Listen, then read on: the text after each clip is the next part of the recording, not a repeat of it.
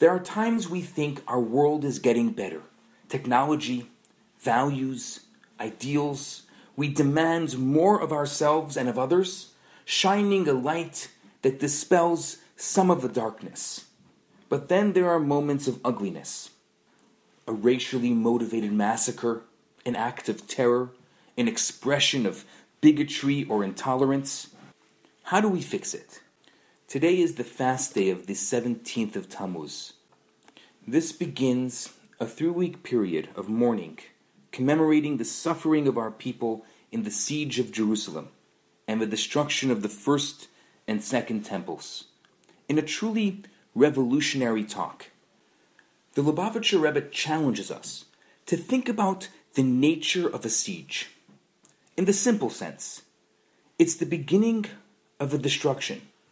The enemy encircles the city of Jerusalem.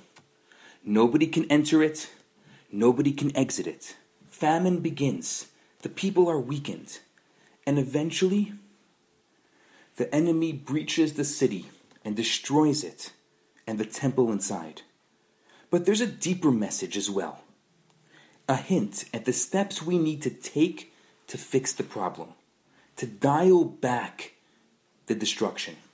Our sages tell us that the cause of the destruction was sinat chinam, baseless hatred amongst the Jewish people, the internal strife and disrespect of one another led practically and spiritually to a divided people that soon fell into ruin.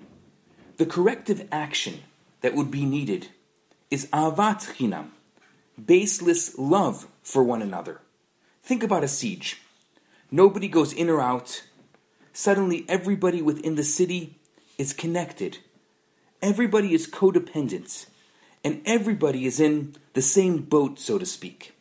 Already at the beginning of a destruction, the Jews are being guided to think about how to fix it. Get the message? We're in this together. We need each other. Nobody can prosper without everybody else benefiting. Nobody can suffer without it affecting all of us.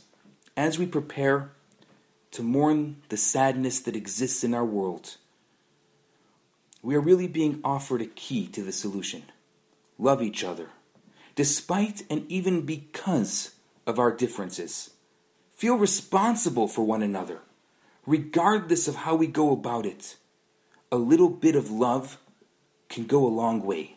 May these days of mourning be speedily transformed into days of celebration and days of joy. I'm Rabbi Yisroel Bernath. Have a fantastic day. Hi, Rabbi Bernath here. I have some great news for you. My popular four week course, Kabbalah for Everyone, is available right now for free for the next 50 people who download it. All you have to do is go to www.theloverabbi.com, scroll to the bottom of the page, and you're going to see the download button right there.